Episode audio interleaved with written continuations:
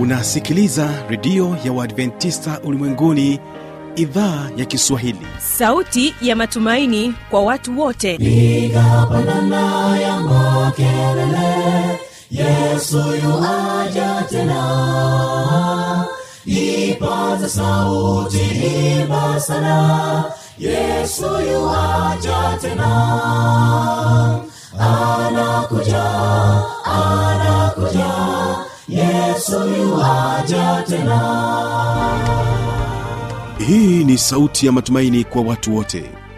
Inayokujia kupitia redio ya uadventista ulimwenguni awr toka kila kona ya dunia tunasikia vita njaa maafa hivyo washiria marejeo ya mwokozi.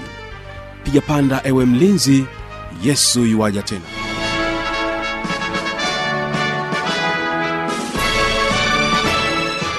unaendelea kutekea sikio idhaa ya kiswahili inayopatikana katika masafa mafupi ya mita bendi 25 karibu tena katika matangazo yetu. Mimi jina langu ni fanuel tanda. Na mpendwa msikilizaji karibu tena katika kipindi cha muziki na wanamuziki. Utakuwa nami fanuel tanda katika historia ya wimbo watoa msifu mungu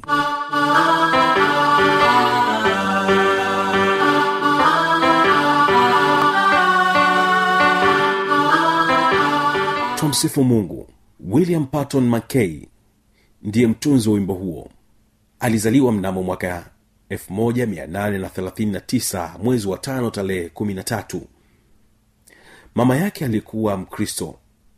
Alimfundisha kuomba kusoma neno la mungu na mafungo ya kukariri. Malezi ya kikristo hakuyapenda sana william. Hivyo aliwaza na kutafakari ya kwamba atakapokuwa mkubwa au atakapokuwa mtu mzima ataachana na kuwa mkristo ili awe huru. Alipomaliza masomo yake ya sekondari alichaguliwa kujiunga na chuo kikuu cha edinburgh kwa ajili ya kusoma masomo ya udaktari. Mama yake alifurahi na alizidi kumwombea. Hivyo william kabla ya kwenda chuoni edinburgh mama yake aliweza kumpatia zawadi ya biblia ile zawadi ya biblia mama yake aliandika jina lake jina la, jina la william kwa mwandiko wake mwenyewe. Ikiwa ni zawadi kwa kijana wake mpendwa.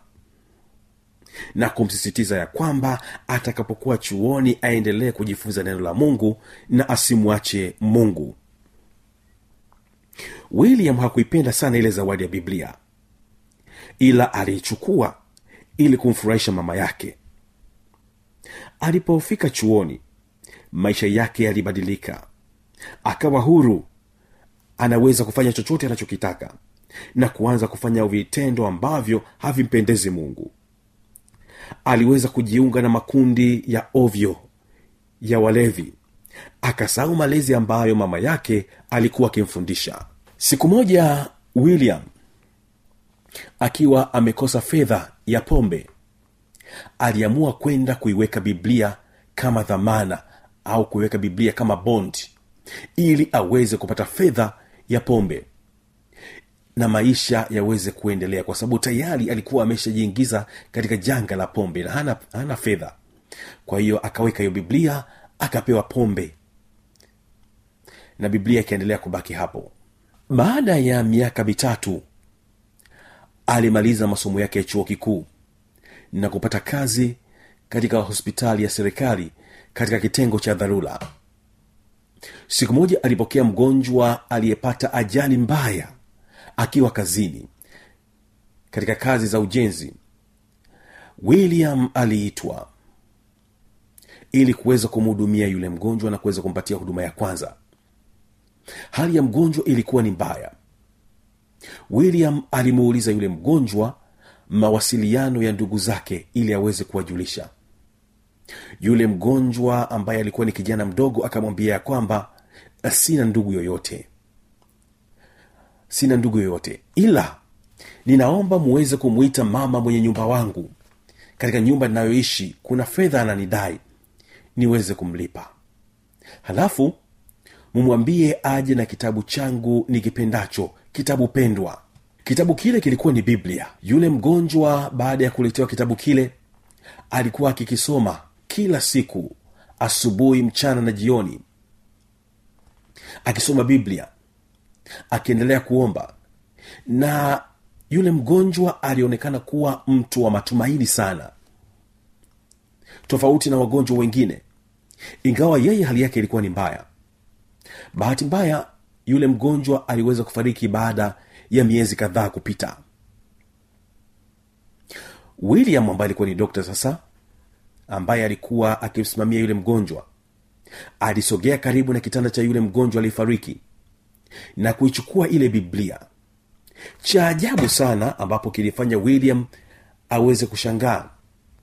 Alipoifungua ile biblia iliyokuwa ikisomwa na yule mgonjwa aligundua ile biblia ilikuwa imeandikwa jina lake tena kwa mwandiko wa mama yake mzazi william. Alijiuliza maswali mengi sana. Ina maana hii biblia ndiyo ilikuwa ikimpatia tumaini na amani yule mgonjwa wakati akiisoma? Machozi yakaanza kumtoka william.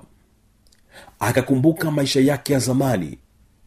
Akahisi hali ya ukristo ikimjia tena roho mtakatifu akamjia tena na kunena naye william. William akaamua kuyatoa maisha yake kwa kristo. Na safari hii akuyatoa maisha yake hivi hivi tu. Akaamua kuwa mwinjilisti na akaamua kuwa mhubiri mkubwa. Akatenga muda wake wa kutosha kwa ajili ya kuweza kufanya kazi ya mungu. Kwa ajili ya kuweza kuwaeleza watu habari ya neno la mungu. Na ndipo hapa kisa hiki william kilimfanya kutunga wimbo huu wa twamsifu mungu. Haleluya haleluya. Twamsifu mungu bwana wa upendo. Akatunga wimbo huu. Mnamo mwaka 1885 william alipokuwa safarini na akiwa bandarini maana miaka hiyo elfu moja mia nane walikuwa hasa wakitumia usafiri wa meli aliteleza na kubamiza kichwa chake. Hivyo aliweza kutengeneza jeraha kubwa katika kichwa chake na jambo hilo lilisababisha kuweza kupoteza maisha yake. Lakini aliweza kuacha nyayo za matumaini. Aliweza kuacha kitu kwa wale watu waliokuwa akiwapatia habari njema za neno la mungu. Nawe pia unapaswa usinyamaze kimya. Peleka ujumbe wa neno la mungu jambo jingine ambalo tunajifunza hapa ni mzazi wake jinsi ya kulea watoto. Alimlea vyema kijana wake mama yake na william. Hivyo basi wazazi tunapaswa kuweza kuwalea watoto wetu katika njia njema na kuwafundisha neno la mungu. Ndipo wimbo huu ulipotungwa kutokana na kisa hiki cha william. Endelea kubarikiwa. Twamsifu mungu mwana wa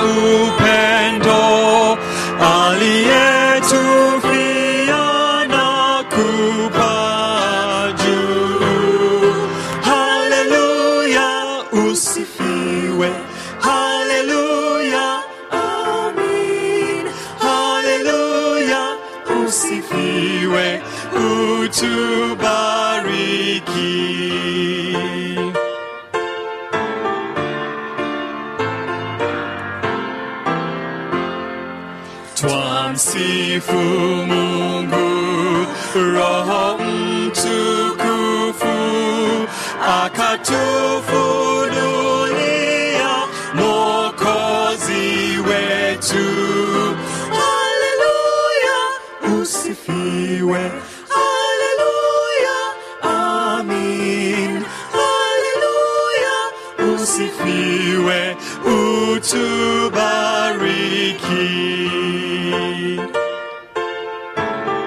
tumsifu mwana aliyetufia. Twamsifu mwana aliyetufia. Ametukomboa na kutuongoza. Haleluya usifiwe. Haleluya yawezekana ukawa na maoni mbalimbali. Changamoto tujuze kupitia anwani hii hapa ifuatayo.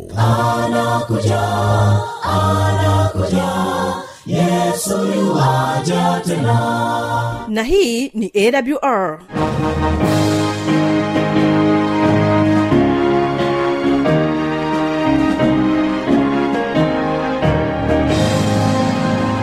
redio adventista ulimwenguni awr sanduku la posta 172 morogoro tanzania. Anwani ya barua pepe ni kiswahili at awr org. Namba ya mawasiliano simu ya kiganjani 653 570814 na pia unaweza kuwasiliana nasi na idhaa ya maasai kwa nambari 769 986355 ukiwa nje ya tanzania kumbuka kuanza na namba kiunganishi alama ya kujumlisha 255 unaweza kutoa maoni yako kwa njia ya facebook kwa jina la awr tanzania.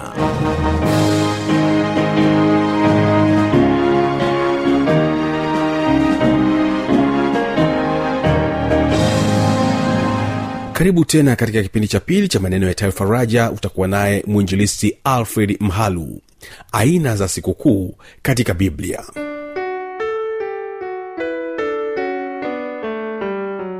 Nichukue nafasi tena kukualika na kukukaribisha katika kipindi cha mafundisho.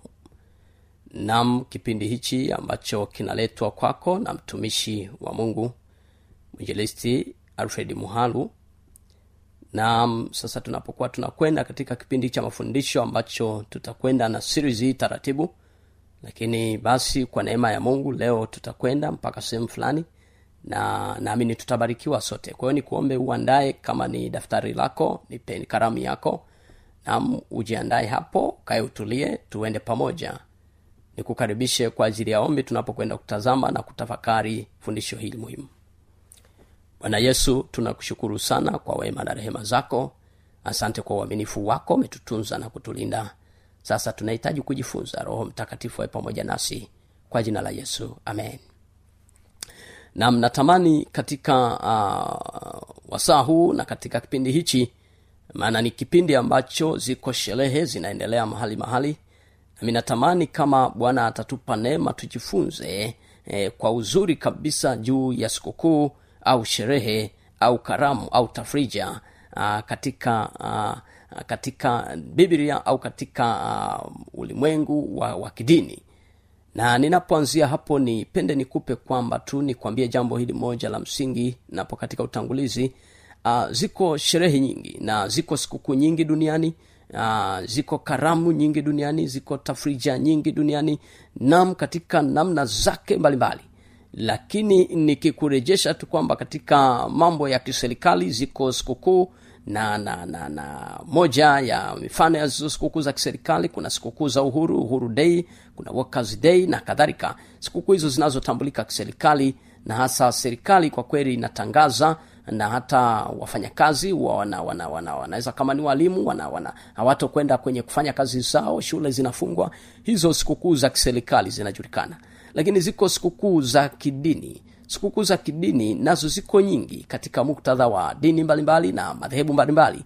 Dini sikukuu za kidini mojawapo ni zinafahamika zingine mpaka hata kiserikali wakati fulani nam kama sikukuu ya idi hiyo ramadhani nam kama sikukuu ya pasaka nam kama sikukuu ya krismasi na sikukuu zingine kama ekaristi na kadhalika. Lakini ziko pia sikukuu za kimila.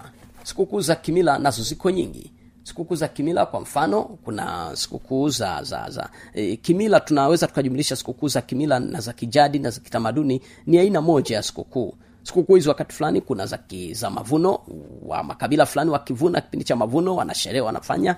Lakini kuna sikukuu kama hizo wengine wana, wanafanya utamaduni fulani wa kunema wanaita kunema wali kuwacheza watoto na kadhalika. Hizo sikukuu ni za kijamii za, za kimila za kimila. Lakini ziko sikukuu za kijamii sikukuu za kijamii ni kama vile harusi mbalimbali pati mbalimbali zinazofanyika katika jamii hizo.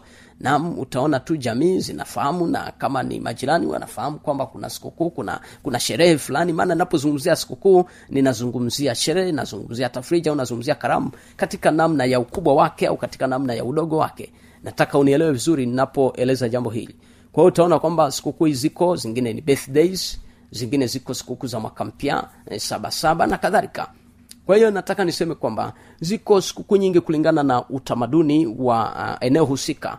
Lakini kutokana na, na, na hizo sikukuu zote hizo natamani katika uh, juma hili au katika kipindi hichi tujikite kuzi, ku, kujifunza uh, zaidi juu ya sikukuu za bwana au sikukuu za mwenyezi mungu ambazo zinapatikana katika vitabu vyetu uh, vya kidini na hasa tutaanzia kwenye kitabu cha biblia. Mungu akitupatia kwa ma, majari wa mwenyezi mungu tutaangalia katika uh, vitabu vingine kama kuruani na kuendelea. Lakini natamani tuanzie hapa katika sikukuu za kibibilia katika sikukuu za kibibilia katika maandiko matakatifu ukisoma katika kitabu cha kutoka sura ile ishirina mbili ukisoma kitabu cha walawi e, kutoka sura ishirina tatu ukisoma mambo ya walawi sura ishirina tatu hesabu sura ishirina tatu kumbukumbu la torati kumi na sita hizo sura zote zipitie vizuri. Utakapoendelea kuzipitia utaona utaona kwamba kuna kuna vitu ambavyo vinaelezwa. Ziko sikukuu ambazo zinaelezwa hapo. Na hizo sikukuu mungu anazitamka kama ifuatavyo. Nikianzia katika kitabu cha walawi sura ishirina tatu mstari wa e, sikiliza neno la bwana linavyosema walawi mambo ya walawi sura ya tatu. Mstari ule wa nne biblia inasema hivi. Sikukuu za bwana ni hizi. Ni makusanyiko matakatifu ambayo mtayapigia mbiu kwa nyakati zake nataka uanze kuzingatia unaweza ukachapia mstari hapo kama una karamu na daftari lako utaandika hapo sikukuu za bwana. Weka mstari na makusanyiko matakatifu. Weka mstari na na kupigia mbiu kupiga mbiu. Weka mstari lakini na nyakati zake. Kuna mambo makuu manne hapa. Tukipata neema tutakwenda kuieleza vizuri zaidi. Lakini nataka uendelee kidogo hapo katika kitabu cha kutoka sura ishirina tatu na ule mstari wa kumi na nne mpaka kumi na sita maneno ya mungu yanasema hivi. Anasema mara tatu kila mwaka utaniwekea sikukuu. Utaiweka sikukuu ya mikate isiyotiwa chachu. Utakula mikate isiyochachwa muda wa siku saba kama nilivyokuagiza kwa wakati uliowekwa mwezi wa abibu kwa maana ndiyo mwezi uliotoka misri. Wala hapana mtu atakayeonekana mbele yangu na mikono mitupu. Tena sikukuu ya mavuno hayo malimbuko ya kazi zako za kupanda mashambani. Tena sikukuu ya kukusanya mwisho wa mwaka hapo utakapokusanya hayo uliyoyatabikia shambani. Bwana asifiwe sana. Kwa hiyo anasema mara tatu katika mwaka mstari wa kumi na saba watu waume wako wote watahudhuria mbele za bwana. Bwana yesu asifiwe sana. Penzi msikilizaji na mtazamaji wangu nataka unifuatilie vizuri katika sikukuu hizi anazozungumza tatu anasema sikukuu hizi mtakazozifanya kwanzia ule mstari wa kumi na nne tumeona anatuambia anasema mara tatu kwa mwaka kwamba kuna nyakati tatu. Nyakati tatu wakati wa mwezi abibu tutakwenda kuangalia mwezi abibu nini lakini kuna wakati mwingine tena wa, wa mwezi sivani ni, ni, ni miezi hiyo nitakuja kuieleza vizuri zaidi lakini pia anaeleza na wakati wa mwezi ethanim ambapo anajaribu anajaribu ku, ku, kuizungumza katika uh, lugha hii. Anasema ni sikukuu ya mavuno uh, ambapo anasema sikukuu ya kwanza itakuwa pasaka na pasaka lakini sikukuu ya pili itakuwa ni, ni, ni itakuwa ni sikukuu ya ya ya ya ya, ya malimbuko ambayo inaelezwa huku ukiendelea mbele anaeleza ni sikukuu ya pentekosti lakini sikukuu nyingine anayeeleza mwishoni ni, ni, ni katika sikukuu ya ya vibanda hizi hizi nyakati tatu hizi sherehe hizi tatu au sikukuu hizi tatu nitazieleza vizuri uh, kama unapoendelea kunifuatilia vizuri utaona maana tuta, tutaendelea nalo hili somo vizuri. Uh, sikukuu ya pasaka yenyewe ilifanyika takriban mwezi wa tatu hadi wanne hapo. Ilikuwa mwezi huo uliitwa katika lugha ya wenzetu waibrania uh, waliita mwezi abibu au nisa lakini fanyika na sikukuu nyingine hii, hii ya kwanza ilikuwa na sikukuu zake zingine tatu ilikuwa na sikukuu zake ndogo ndogo tatu. Kubwa ilikuwa ni hiyo pasaka ambayo ilianza yenyewe tarehe ya kumi na nne ya mwezi ule wa kwanza katika kalenda yao. Ni kalenda hiyo katika ukisoma katika kitabu hicho cha kutoka na utaona anakwambia anasema ndio mwezi wa kwanza ndio ndio mwezi wa kwanza ambapo wana wa israeli walipokuwa wanatoka sasa kutoka kwenye ile nchi ya utumwa kule misri lakini pia utaona uh, katika muktadha wa kalenda maana kuna kalenda hapa mbili nataka uzielewe. Ipo kalenda ambayo tutakwenda kufafanua vizuri kalenda ya, ki, ya kidini wayahudi walikuwa na kalenda ya kidini lakini pia kuwa kuna kalenda ya kiserikali ambayo ilikuwa inaongozwa pia naye inaongoza taratibu na majira yake. Na katika kalenda ya kidini hapo ilikuwa ni mwanzo wa mwaka ni mwezi ule na mwanzo ule wa mwaka. Lakini katika kalenda ya kiserikali wanapotuambia mwezi abibu hapa ni ule mwezi wa tatu yapata karibu wanne hapa wanapokuwa wanaelekea kwenye mavuno. Kwa hiyo utaona kwamba sikukuu hii ya kwanza ilikuwa na sikukuu zake zingine ndogo ndogo kama tatu. Kulikuwa na sikukuu ambayo ilikuwa sikukuu ya ya ya ya ya ya ya hiyo ya ya hiyo ya, ya, ya pasaka na mikate pamoja na malimbuko zilifungamana pamoja hizi. Ya mikate ilikuwa tarehe kumi na tano na ya malimbuko ilianzia kuanzia tarehe kumi na sita. Naam utaona uh, pentekosti nayo ikaa ipo katikati hapo ikafanyika lakini utaona eh, pentekosti hiyo ndo inatajwa katika kipindi cha mwezi wa sita sasa. Hii zingine zote kuwa mwezi wa tatu hapo kuelekea wanne hii nyingine ikawa ni mwezi karibu wa sita hapa ambayo yenyewe ina, inaitwa sivani.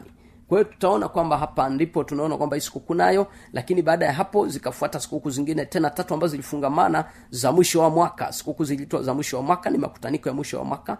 Napo hapa ndipo walipokutanika walikuwa na sikukuu ya kwanza ambayo walianzia kupiga baragumu lakini pia yenyewe hii ilifanyika mwanzoni kabisa mwa mwezi tarehe moja mwezi wa saba. Tarehe moja mwezi wa saba katika kalenda hiyo ya kiserikali inayoitumia sasa.